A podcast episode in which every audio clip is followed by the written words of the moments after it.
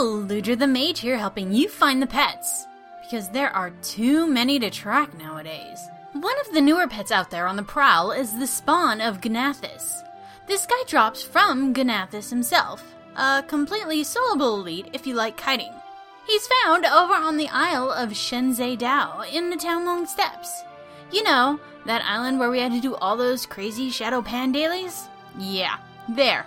Me and a bunch of guildies spent a completely enjoyable evening taking this guy down to get the pet, which seems to have a 100% drop rate.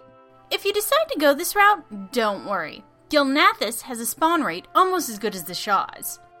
If you're crazy enough to try and kite this guy, remember, he falls for all sorts of traps and snares, being a big eel and all, and he can also hit for about 70k every 5 to 10 seconds, and has the health of, well, a big elite eel. The spawn of G'nathus is a blue quality, aquatic pet. Which you'd kind of expect from a big eel. I know, I know.